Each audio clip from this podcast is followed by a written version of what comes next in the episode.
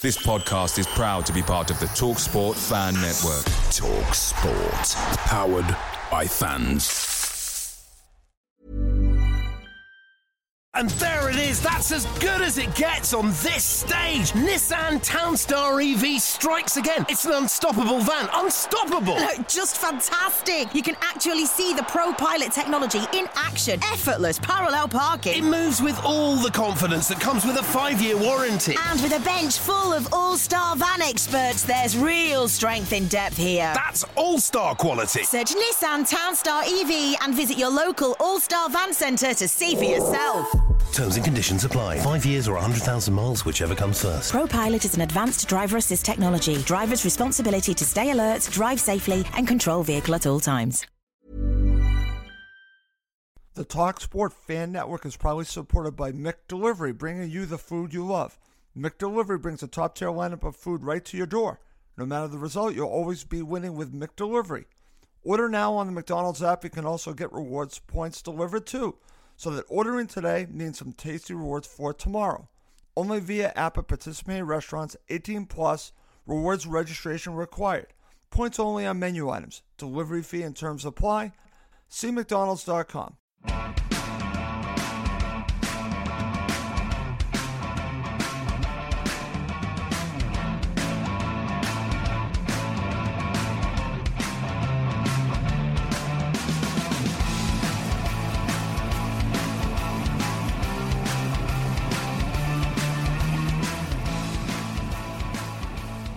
Welcome to Cottage Talk. I am Russ Goldman, and co-hosting today is Janis Janaeus and Max Cohen. This is our post-match show of the 1-1 draw for Fulham against Watford on Saturday at Craven Cottage. There's a ton to get through in this match, but as always, before I do anything else, I have to welcome my co-host back to the show. First, Mr. Cohen. It's been less than a day since I talked to you. How are you doing? I'm doing great. All I can say, the return of Floyd Ayité that is the difference maker. Florida Ayité needs to start every single match this season from the off. Put him wherever he wants to play. He's our main man. He's going to score 15 to 20 goals and win us the Premier League. Okay, I think I know why you're saying that. Very funny there, Max. Let me bring on Mr. Janaeus Janis. Before we go any further, I want to congratulate you and your girls for your win on Sunday. I watched it last Sunday. I watched it, and uh, I couldn't watch the entire thing, but I was following it. So I want to congratulate you, your wife, your other coaches, and then of course your girls. A job well done. Congratulations, and then uh, feel free to talk about your opening thoughts. Let's get right to it. Th- thank, thank you, matey. It was certainly exciting. It was hot weather and uh, wonderful to finally break the hoodoo, getting a provincial championship. Uh, more, uh, good afternoon, Max. Um, as for Mr. Ayité, um, he'd come third in a two horse race. Um, it just, oh god, oh dear, it's. It's it's it's it's who needs a dose of hemorrhoids when we got to talk about Floyd Ayité? I mean, just oh painful, painful, painful. But you know what? We did get a point yesterday, and okay. there are some talking points here because it was, it was a really strange game of footy. It was but to get the point in the end after the Amtrak's flying over Kilimanjaro in the first half is um, is if it's a point gained as opposed it, Watford will feel like they've lost they've lost two points there, and um, right. we got a point gained, so it gives us there'll be changes for the Millwall game on Tuesday, and then we've got Everton next Saturday. So hopefully, uh, maybe Tim Ream will be back. Maybe it's funny because I kept thinking about Tim Ream during the match, our conversation about him. Also, Cairney, those two losses, we can talk about that during the show as well. Both those players might be back, and how does that change things? It's also part of uh, what we can talk about during this show. But Janis, I, I said this to Max yesterday. I'm sitting there at halftime before I knew the changes that Slavisa was about to make, and I was just thinking to myself, I don't see a way that they're going to win this match based on the first half. And I should know better because I've seen this so many times. It can be a match of two halves. This truly was a match of two halves. Yeah, they, they hammered us first half. I mean, they did the, the, first that the, the comedy that was the goal, and then they just beat the bollocks out of us, and they were excellent, and they made their uh, back four look awful. Bettinelli was brilliant again. Uh, in terms of defensive midfield, we couldn't do a thing. We couldn't stop them, we, especially f- the physicality. And at half time, Slava had to make the changes. He'd seen enough. He'd had enough. He wasn't going to wait.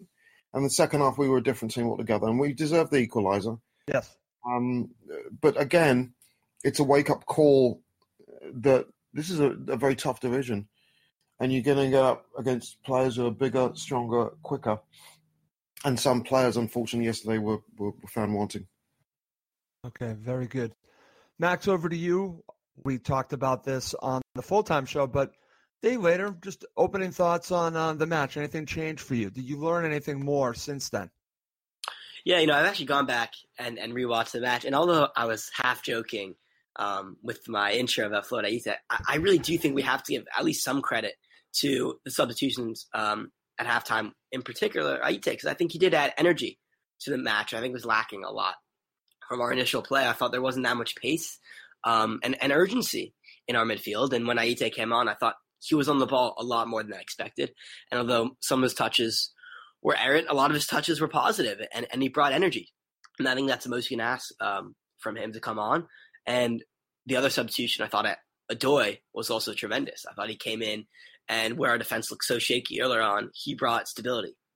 So I'm sure we're going to talk about this a lot later, but yep. Odoi and Ayité, two players who I don't think many would have tipped to adapt to the Premier League, perhaps made the difference uh, yesterday for us.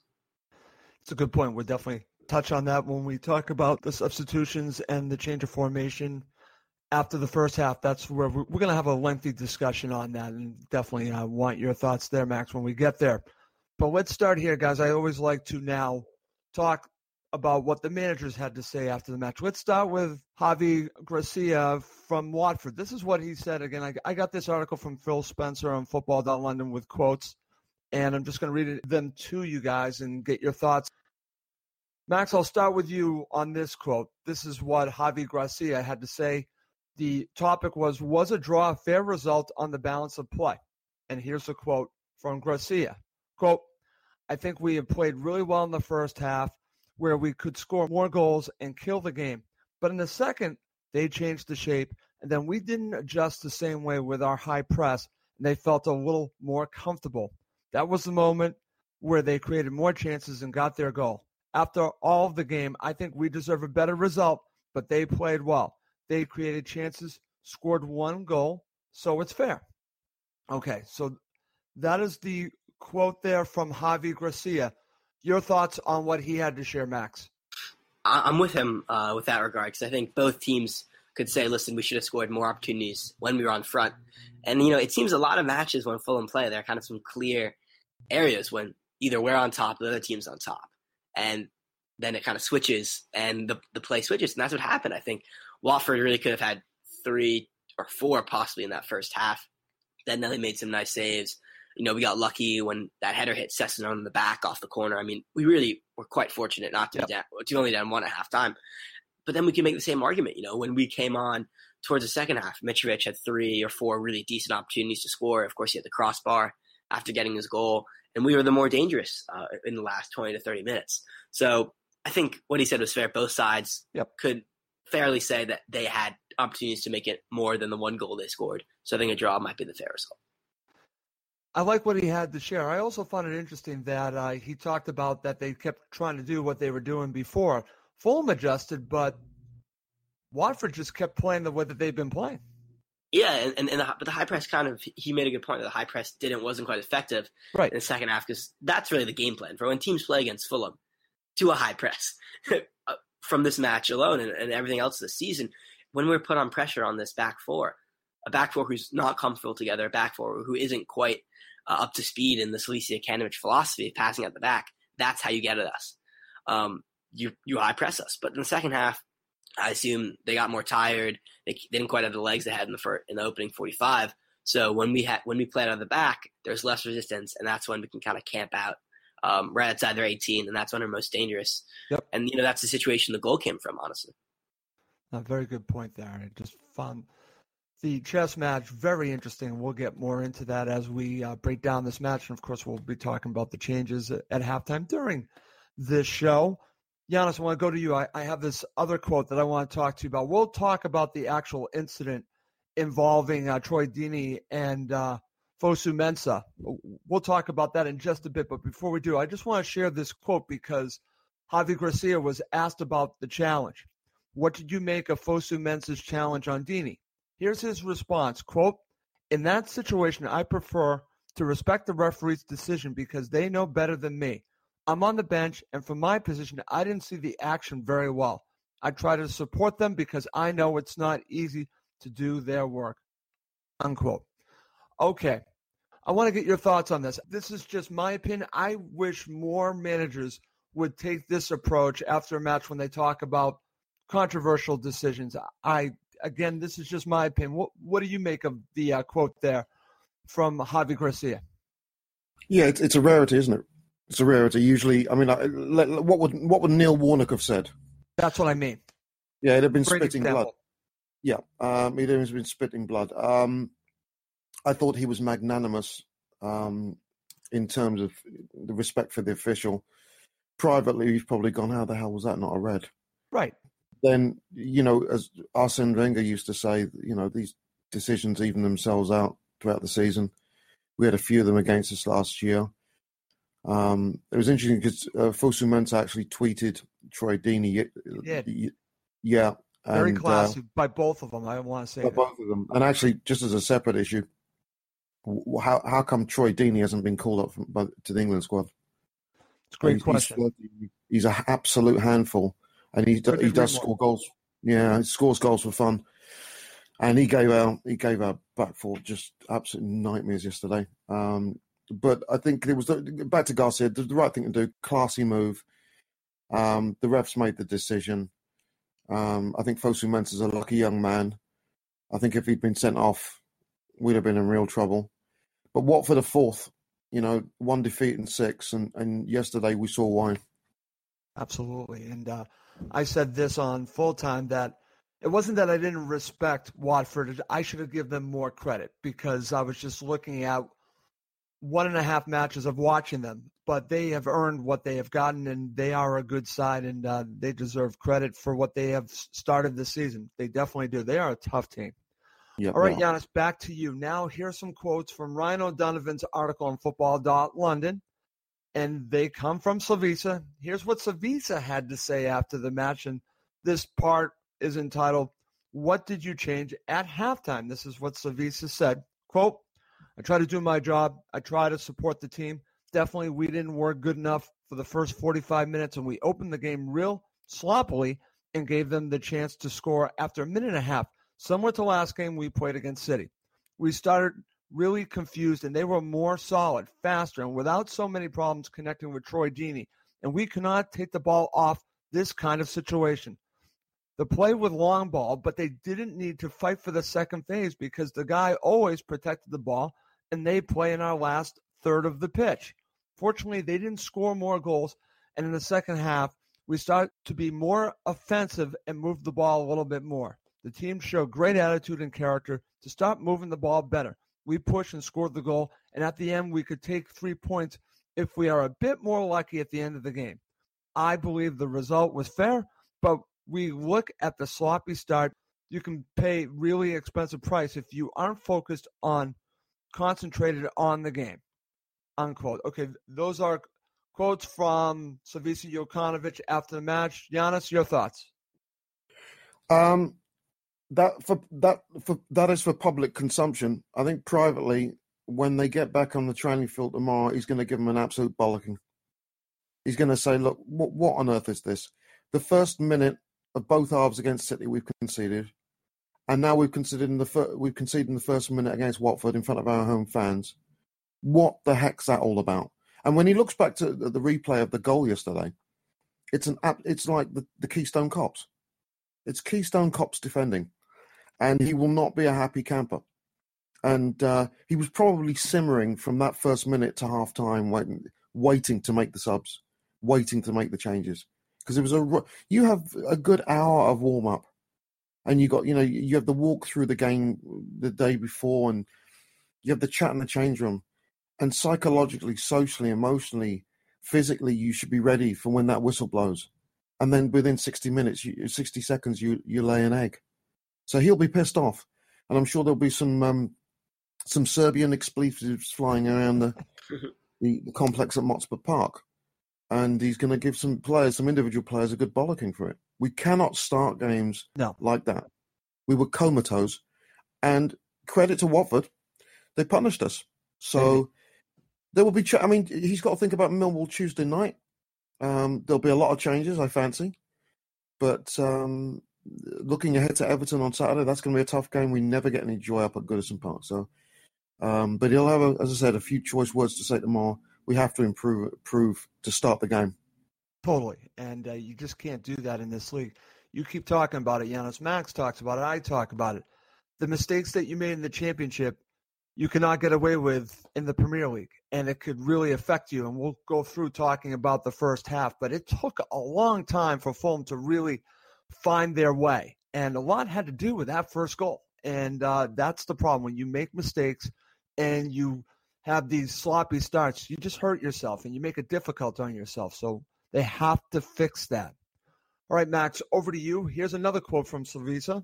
This is entitled Two Changes Seem to Work. So this is what he had to say about that from Slavisa. Quote, I made two changes.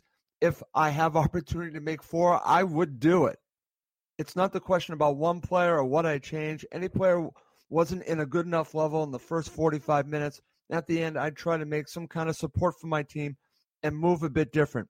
Credit to the team. They showed different levels in the second 45 minutes and changed the story. He's right about that. Completely different second half. But Max, I find it interesting that he said that he could have made four changes if it was possible.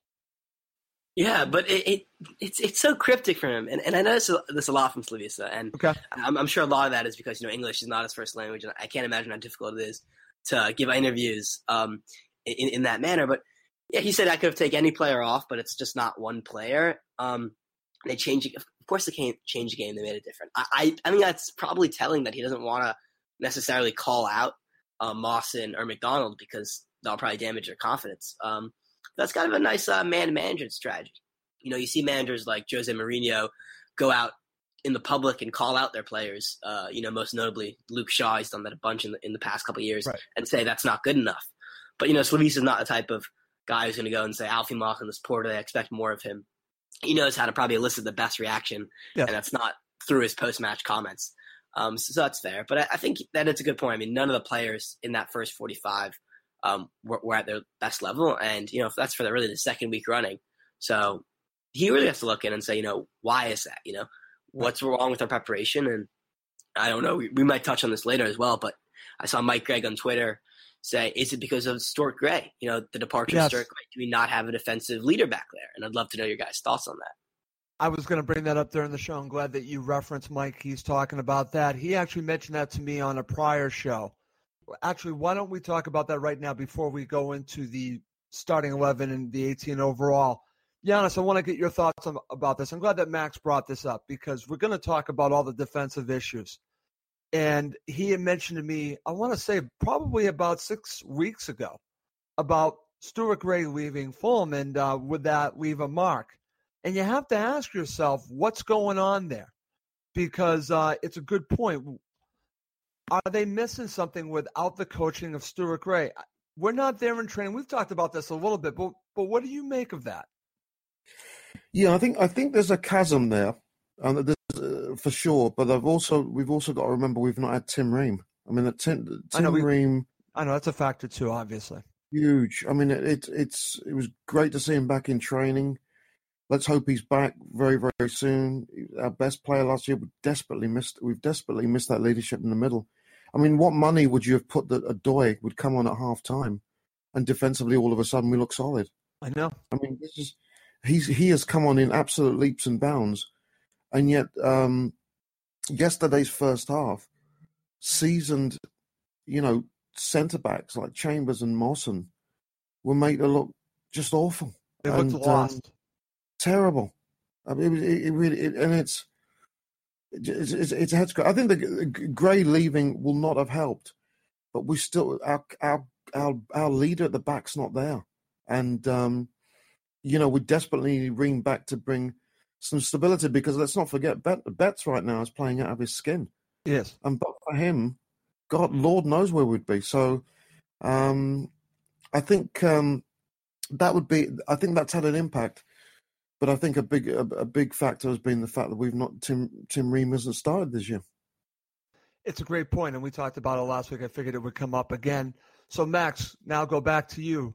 I agree with what Giannis is talking about. He's mentioned that it could be a factor in all this, but also, as we talked about in last week's show, not having Tim Ream, it's this domino effect, his coolness. They're missing this. They're missing a leader, that quiet leader back there that can just take care of his job, especially the way that he just handles himself. And then, of course, everyone feels more confident he can make that pass. And yeah. right now, these players do not look confident in what they're doing. Again, I agree with Mike that not having Stuart Gray could be a factor in all this, but I also agree with Giannis that not having Tim Ream in there is a factor too.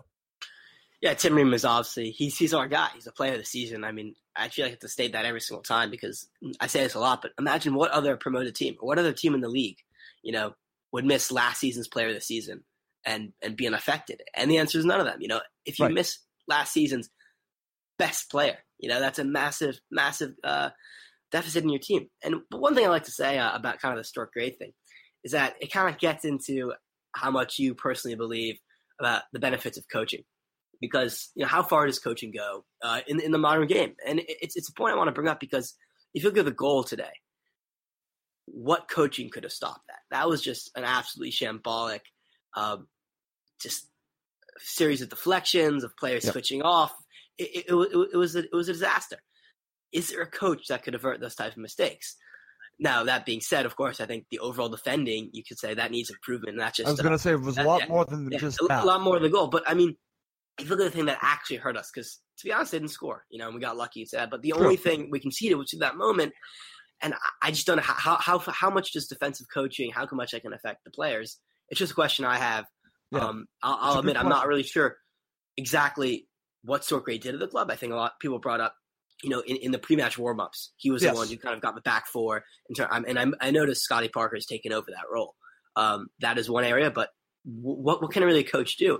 Um, just one last thing. I remember at, at Arsenal, you know, you had Arsene Wenger in his later years, and he brought in Steve Bould, the former Arsenal player, and everyone says this is going to be a great move that's going to shore up the Arsenal fence. A really good ex-pro who knows exactly what he's doing, a very good hard-nosed defender and he never really made a difference. You know, I, that that's obviously that's one specific scenario. But I always wondered, really, what do defensive coaches who focus on defense really do?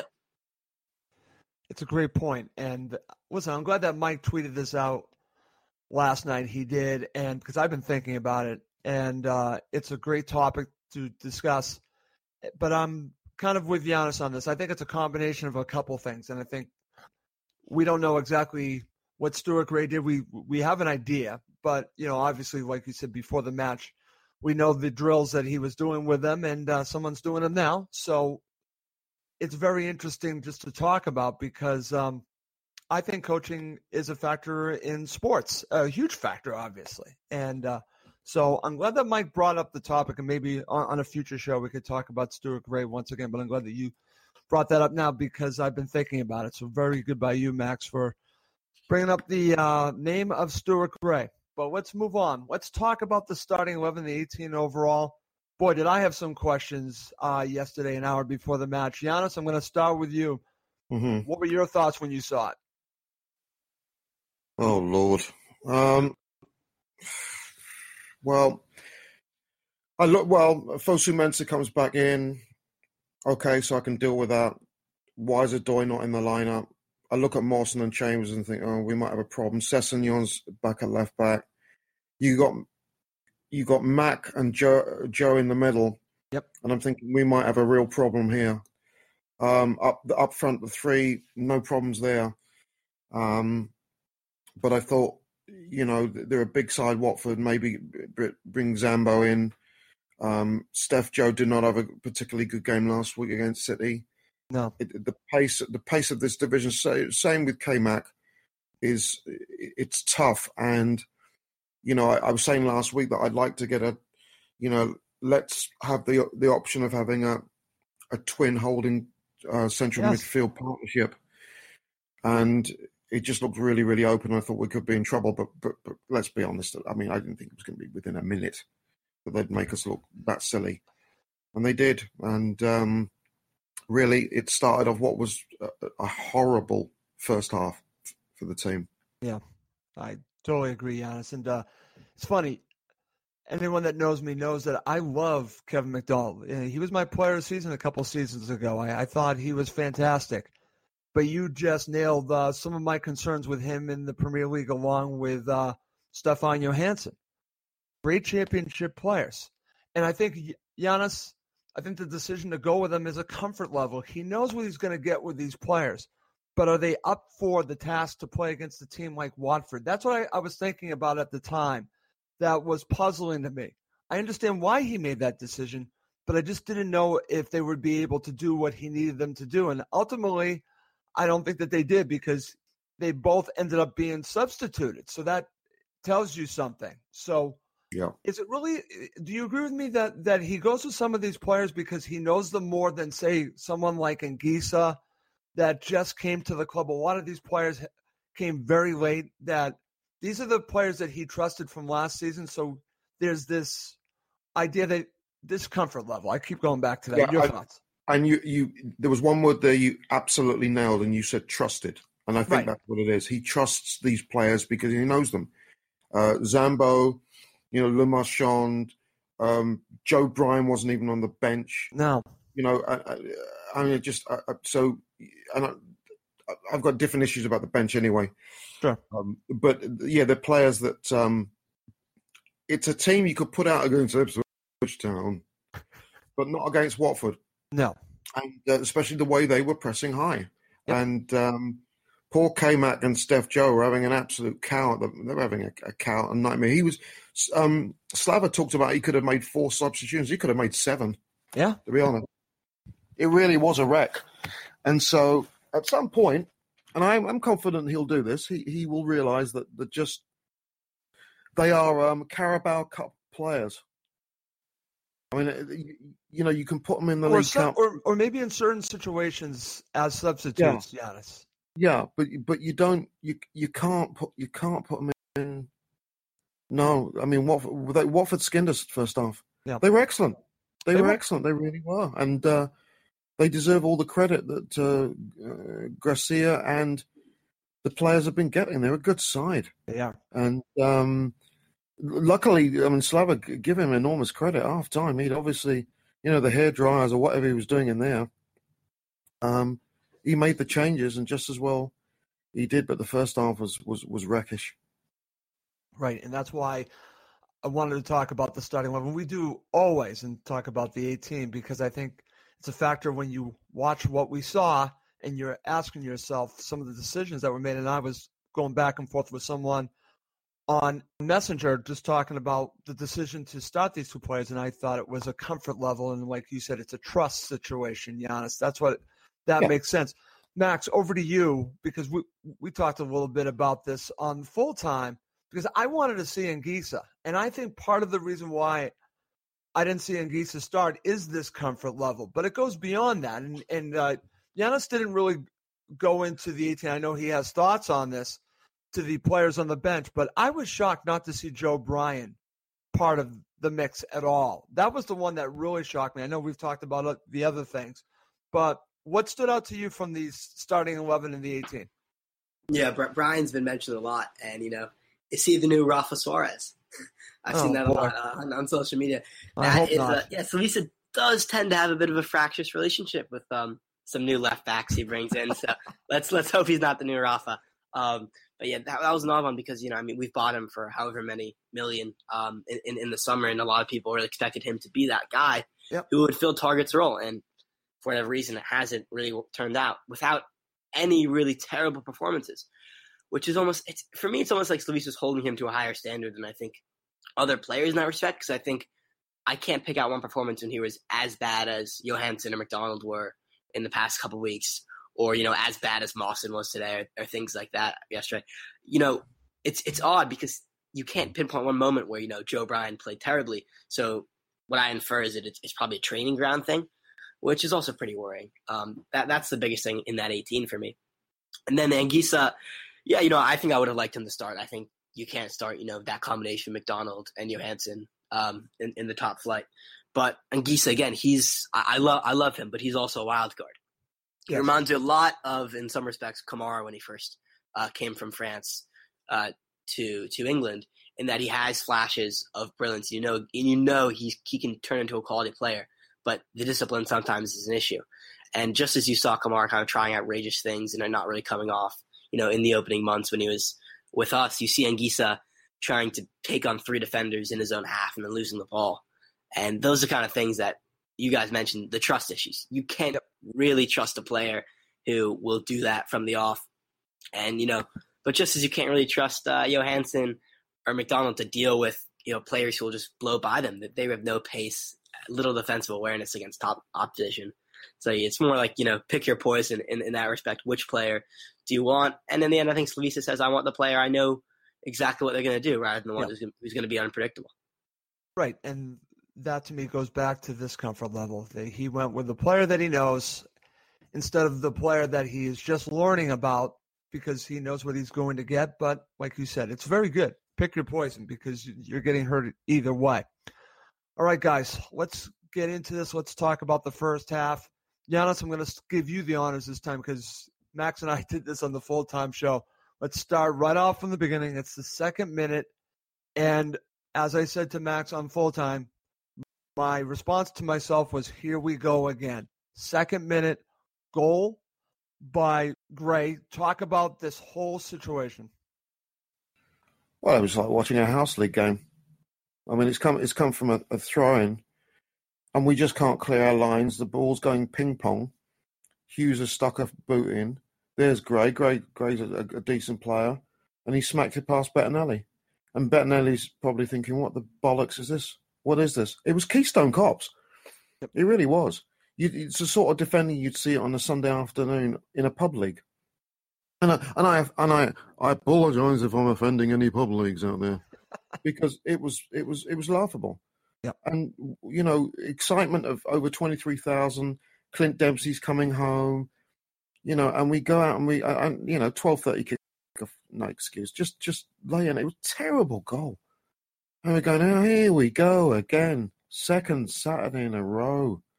And um, it put us behind the eight ball. And from that point on, our back four was in absolute shell shock. Yes. Shell shocked. It's just, what do you do? And and we just could we couldn't get going. We we we were really struggling, and they were physically beating us up, and their high press was causing us all sorts of problems. But but terrible way to begin the game. It was, Giannis. It just sent this terrible message. And then, like you said, they are just uncomfortable, and it just continued and continued throughout the first half. But let's now go a little bit further into this. I'll just talk about some key moments, and then, Max, I'm going to go to you to just talk about an, one key moment. So, 12th minute, you do have the opportunity from Vietto that's saved by Foster, and then that's followed up by another shot that just goes wide. Then you have opportunities from Watford, and thankfully uh, Marcus Bettinelli was up for the task. 13th minute shot by Deeney, and then the 17th minute, the opportunity by Gray, and Betts uh, stood up there as well. Yeah. Then um, we now have to go to the situation, Max, that you and I talked about, and and Giannis, I want your thoughts on this as well, but I'll go to Max again. It's been a day. I'm curious your thoughts about the yellow card uh, from uh, Timothy Fosu-Mensah on the challenge from Troy Deeney. As we mentioned, I think both players have been good about this. You know, on Twitter, you know, classy moves by both of them. Class, real good from uh, Troy Deeney responding to uh, Timothy Fosu-Mensah, who obviously felt bad about the challenge. So, what are your thoughts about this? Anything changed from yesterday to today? Because you said yesterday you thought it was a red. I, I watched it several times. I still think it could have been a red. Yeah, it's it's, it's very high, and that's when you know Fosu-Mensah says on Twitter it wasn't intentional. Um, yeah, sure, mate. How are you going so high in a player with like that? That it's that's hard to. I mean, I, I don't think you've obviously meant to you know do that, but it's it's pretty hard to. You can't really use that defense if you go that high. I mean, he really could injured Deeney. One thing that the commentator said during the match that um that probably makes it not a red. Um, I guess in the referee's eyes was that there wasn't a follow through you know, if he had followed through, kind of kept his knee straight, that is when kind of the injuries can really happen. What they said is that the knee kind of buckled, he automatically kind of pulled back. So that I think is what is what tipped the scales. Um, but I, I think you can easily make the case that he was out of control. It's a wet day. He slid. His foot came up higher than you know he expected it to, and you know it's just a booking. Okay.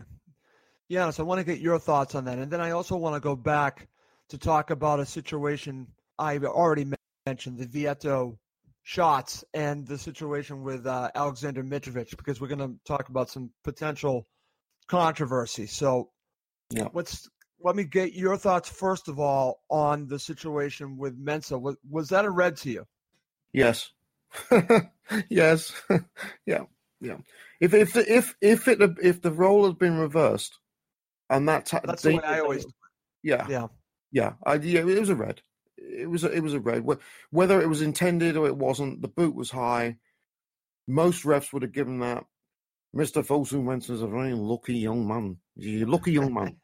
because that that was yeah that yep. was a red and um, I thought so. Yeah, I don't think there's any question, and that's maybe the break we needed for the game. Um, if we'd been down to ten men, then, then I think it would. Have oh, been it was over. Yeah, it was done. But yeah, that was a red for me. Okay, very good. Okay, now let's go back because I forgot to ask you this, and uh, we're talking about the two shots by Vietto, and the second shot you have the situation with Mitrovic. I want to ask you, should there have been uh, a penalty for Fulham here?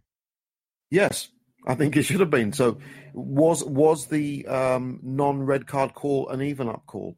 I, I could. Oh, I don't know. I mean, it's it's. Yeah, I thought it was a it was a penalty.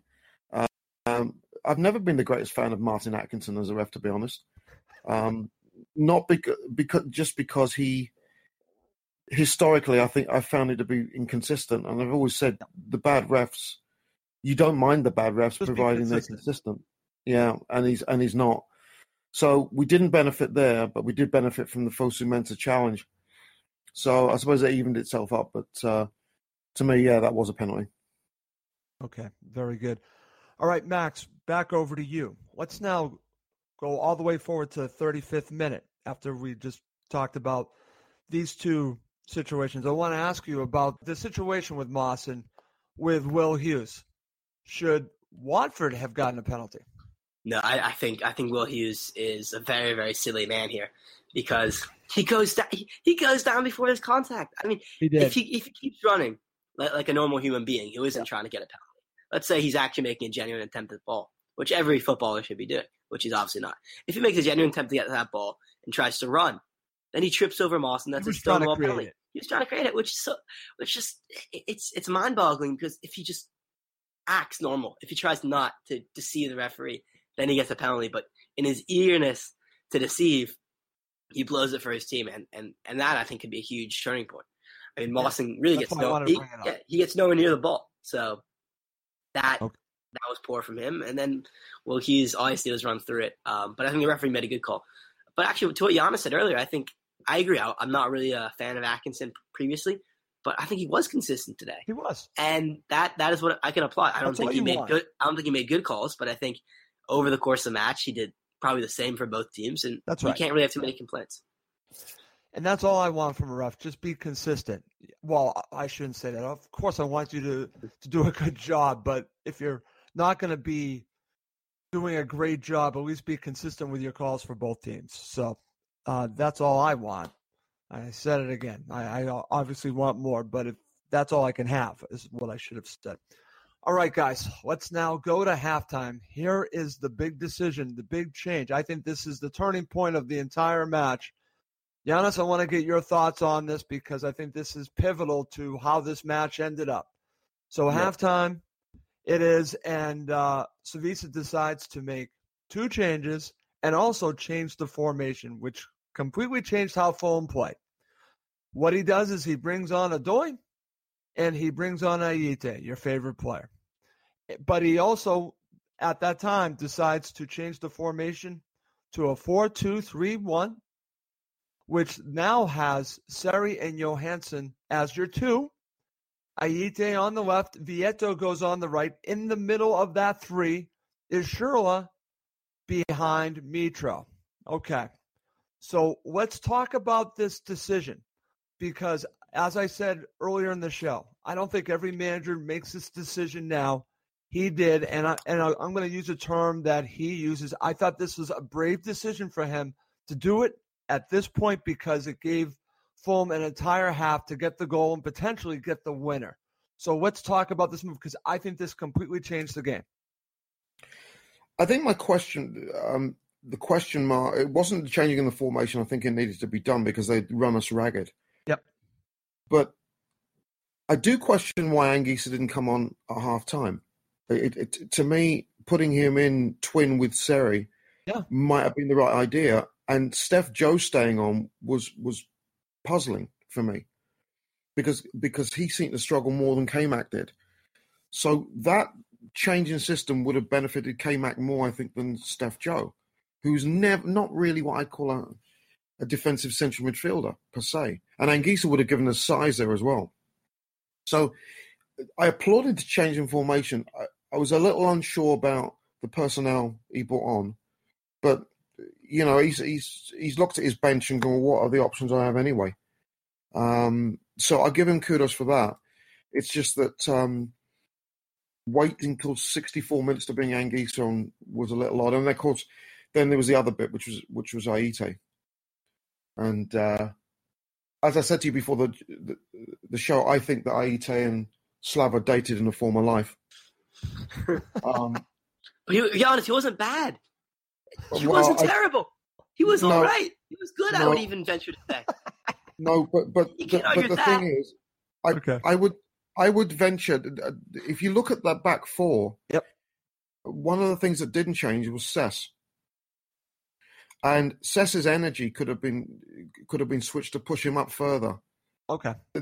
You know, Cess is is is a little lost at the back, and for some reason, Slava is reluctant to push him up, and we're we're really missing his energy. And that's the other thing that at halftime, in the first half, I'd have thought, well, Cess is going to might give their fullbacks problem. We've got problems. We've got to. Can we switch Schürrle to cut inside the middle, and then, you know, then you've got a chance, uh, you know, of pushing S- S- up front on the left, and then making the switch that way, and asking different questions. But he's brought Ayité on, and it goes back to that thing about comfort level. He's comfortable with Ayité. You know, I'm comfortable with cheese on toast, but it's not always going to taste the same way, and I'm, and it may not be as effective. I just, Sure. I just, I'm scratching my head. But I mean, I'll give him credit. He Yep. brought some energy, but are we in that much a position that we've got to bring Ayité on during a change of formation to bring a change in fortune? I'm sounding like a boo boy, I know. But talking to boo boys, Boo Boo wasn't brought on. No. Boo Boo would have brought, given them a problem. So I'm grumbling like a 90 year old, but you know, I just uh Ayité. Ugh. Ah.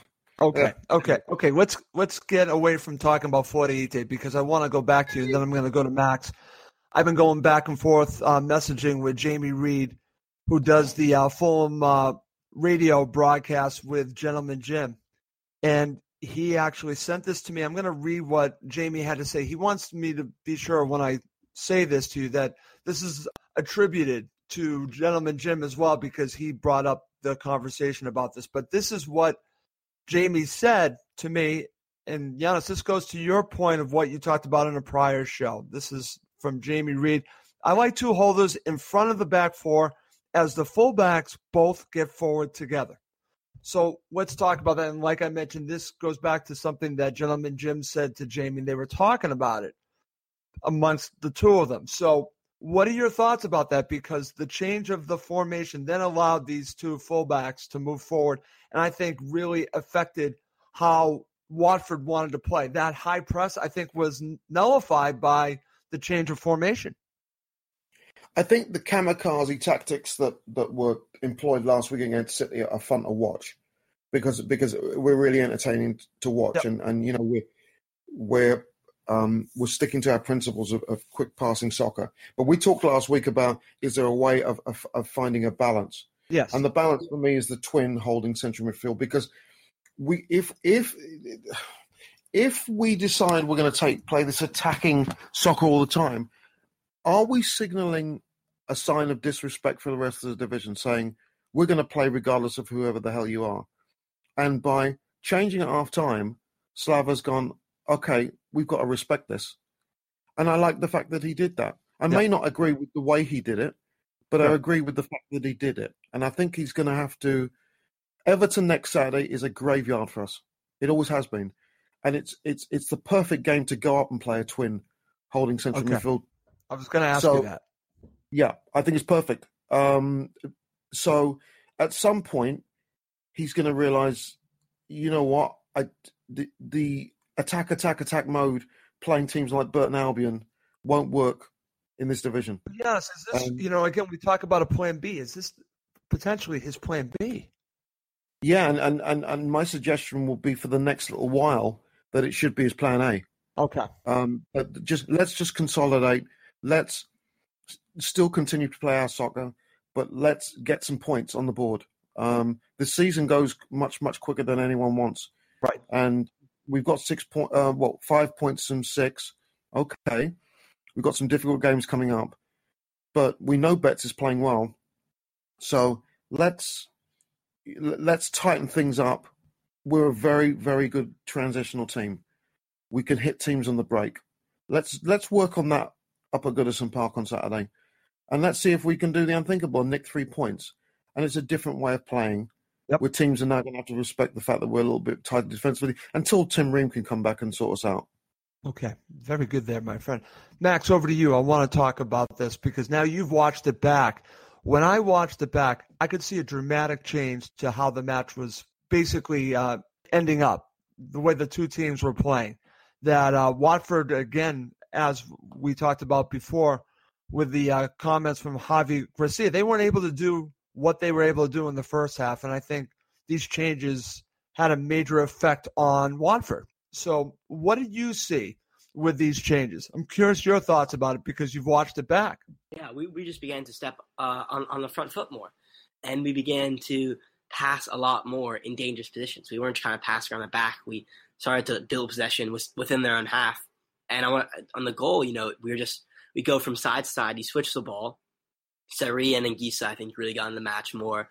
They combined well. You got the And- ball wide. Yeah, exactly. Got the ball wide. I mean, Fosu-Mensah was particularly bright. He had a number of really nice uh, runs down the right wing. And once you bring your fullbacks into it, you guys, as you guys mentioned, the defense has to, you know, take that into account and be a little more cautious. Um, and you know, I think Watford they took off um, uh, Pereyra. They made a couple of changes about. Uh, Femenia. They, I think they went a little more defensive. They kind of brought a left back, left winger, and put him on on, on the wing, and that honestly almost invited our pressure on more. I think they tried to be a little less uh, attacking. They brought another defensive midfielder, uh, Ken Sema, and that almost pushed us forward more. You know, we we suddenly got more belief, and you know, once the goal goes in, the momentum totally changes. So it, it was uh, it was exactly what we needed in that second half. We built our pressure, we got the goal, and we really could have won it in the end. Okay, very good there, my friend. All right, let's go through the second half, the key moments, and uh, we have to start with some opportunities from Mitro. Again, you have the header in the 49th minute. This was the first indicator that things were changing with that situation there. And then in the 61st minute, you have another header that goes over from Mitro. This is all leading up to the goal. And uh, Max, I'll give you the uh, honors of the goal in, in the 78th minute. Mitro scores set up from Vietto, but it actually started with uh, a shot from uh, Schürrle, and then it ended up with Vietto. He took advantage of the defender and set up beautifully Mitro to make the score 1 1. Let's talk about the goal. Yeah, it was excellent. And you know, the first time I saw this, I thought it was just kind of a lucky deflection from. Vietto. But no, he, he actually I have to give him a lot of credit here. He, he heads the ball, then does a spin move past Janmaat, and then delivers a perfect uh, ball right to the feet of Mitrovic, who uh, muscles out Kabasele, has that yard of space, and it's a really deft finish with the outside of his right foot. It's from very close in, but he just has a perfect amount of pace um, and direction to push it past Foster. And it was just an excellent goal. It was just so satisfying. You know, 12 minutes to go, it's a perfect time to score. And it just let off such a release inside the cottage. And you saw what it means to Mitro. You know, this is what I love so much about him. I think that's why he's such a fan favorite. It's because when he scores, he lets out all the passion. You know, almost as, as if he's a fan. You know, he's Yep. screaming. Yes, he he grabbed Vietto by the neck. He's hugging Sessegnon. It's just a perfect release of emotion. um, and passion, and, and you can tell what it means to him to play for Fulham, score goals for Fulham. Uh, he's really one of our best players right now, um, if not, you know, the best striker in the Premier League, you could say. Absolutely. And uh, I do want to mention because we're going to wrap up talking about the second half, about the opportunities from Mitrovic. But let's be honest, uh, Watford had a few opportunities. You have the save by Betts on Gray, and then later on you have the save by Betts on Success. So they had their chances too. But Giannis, I want to go to you. I want to talk about the last two opportunities from Mitrovic. But I'm glad that Max brought up Vietto because we have not talked enough about the play of Luciano Vietto. And if you watch and go back and see the situation, I recommend everyone watching back this match, especially the second half, because you're going to see a great deal. Maybe if you're at the match, you don't see all the movement. But what's great about the uh, shot that Foster saved on Mitrovic, it actually starts with a wonderful move from Vietto, and he brought the ball forward to get it to Mitro to take the shot. But let's talk about the two shots from Mitrovic for Fulham here. I think he'd like to have them back. Um, yeah, I think he'd like to have them back. I mean, they're, they're, they're potential winners, but but looking back on it, I thought, well, they had the chances as well.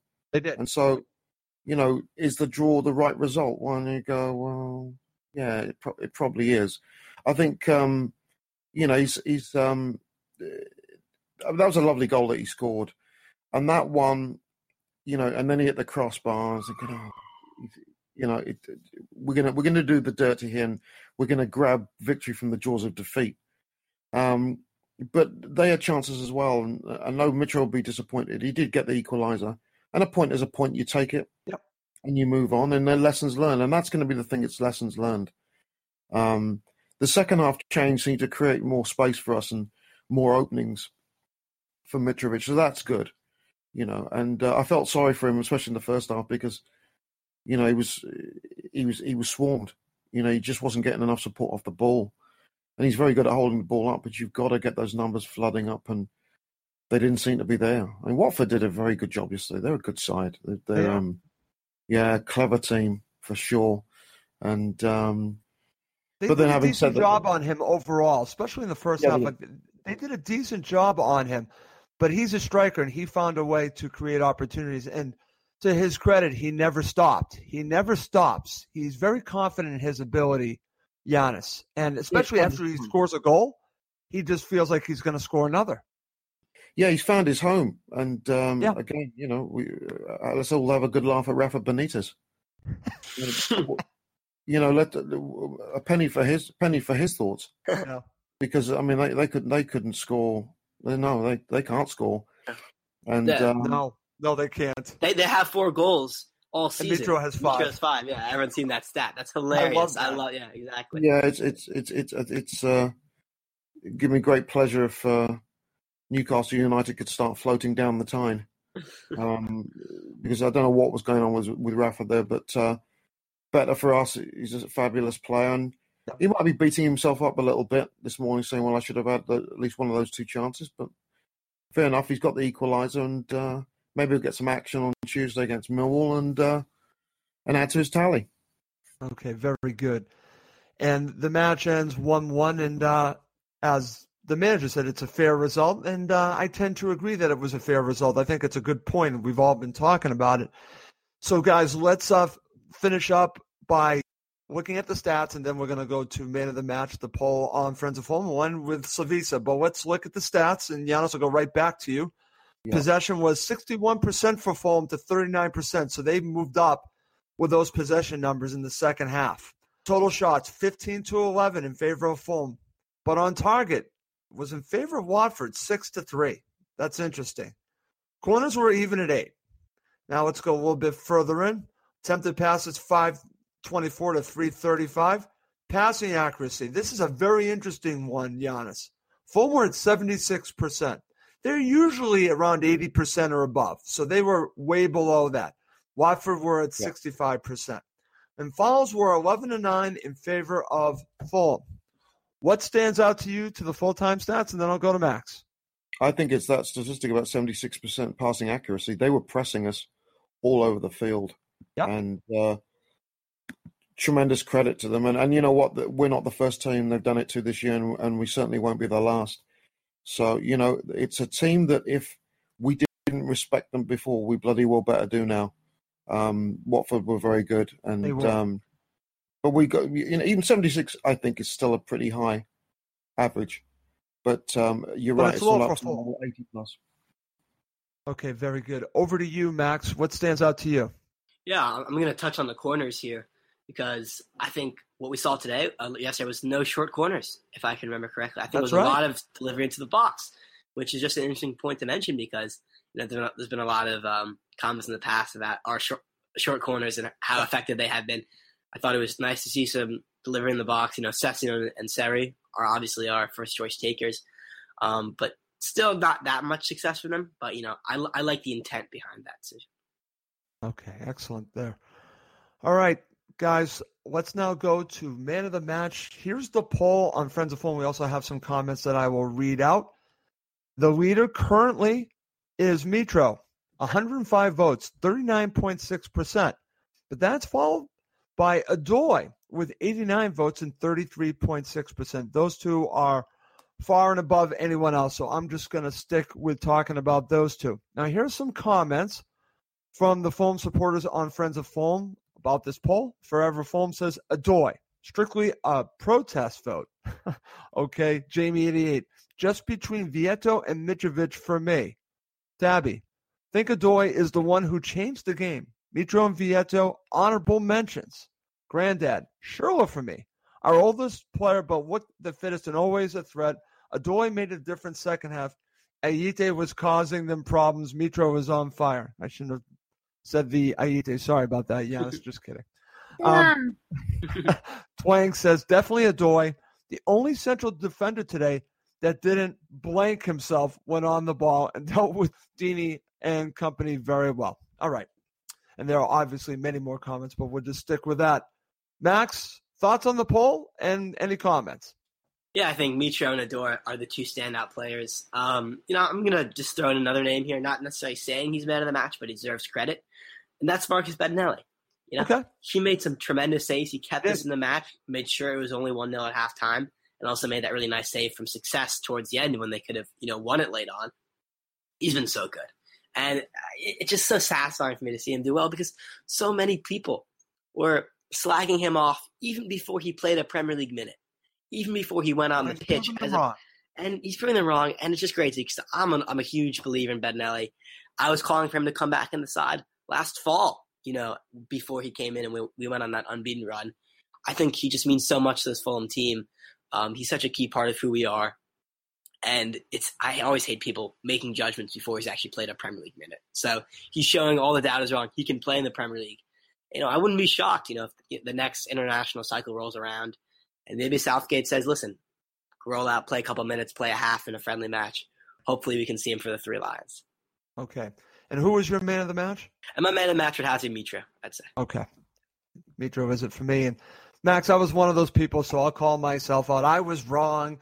Marcus Bettinelli is playing fantastically. I was doubting it. So I'm one of those people, and I can admit when I was wrong. And uh, good for you, Marcus. You deserve all the credit that you're getting. You've been playing just wonderful football as our goalkeeper. You've been doing a great job, so you deserve that. Over to you, Giannis, man of the match. Your thoughts? Kyle McFadzean. Um, to me, it's a doy.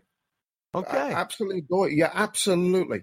Because he made the difference when he came on. He just, it, all of a sudden, it was like we'd had rough seas and he walked on and it was all calm. I was, was about just- to say he brought the calmness that Tim Ream normally brings. Yes, yes, he was. Um, and, and Mitro a very close second. Um, he worked like a dog the whole game, but Odoi made a huge difference. What a what a difference for this this young man. He's what you know what a what a start of the season he's having. I thought Yeah. he was excellent when he came on.